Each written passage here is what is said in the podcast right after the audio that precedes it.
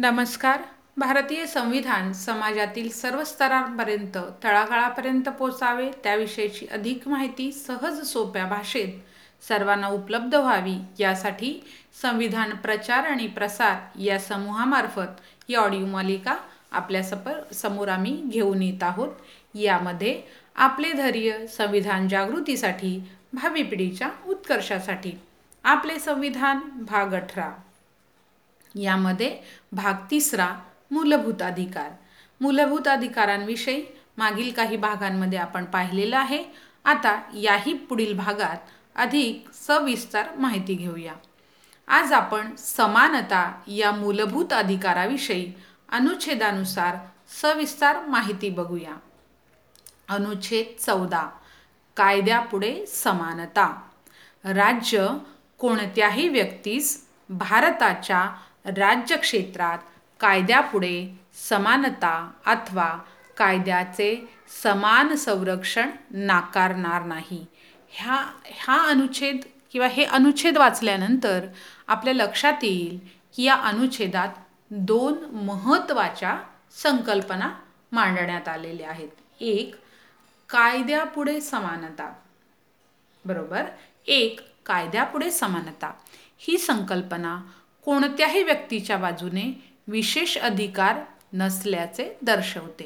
याचा अर्थ असा की कोणतीही व्यक्ती, मग ती कोणत्याही धर्माची, जातीची असो, गरीब वा श्रीमंत असो, कितीही मोठी अधिकारी वा पदाधिकारी असो, कोणीही असो, कायद्यापेक्षा कोणीही मोठा नाही। त्यांना देशातील सर्व न्यायालयाद्वारे चालवलेल्या कायद्यासमोर समान वागणूक दिली पाहिजे आणि म्हणून कदाचित न्यायदेवतेच्या डोळ्यावर काळी पट्टी असते। याचा अर्थ समोर कोण आहे हे न बघता निपक्षपातीपणे न्यायदान केले जाते। क्रमांक 2, कायद्याचे समान संरक्षण।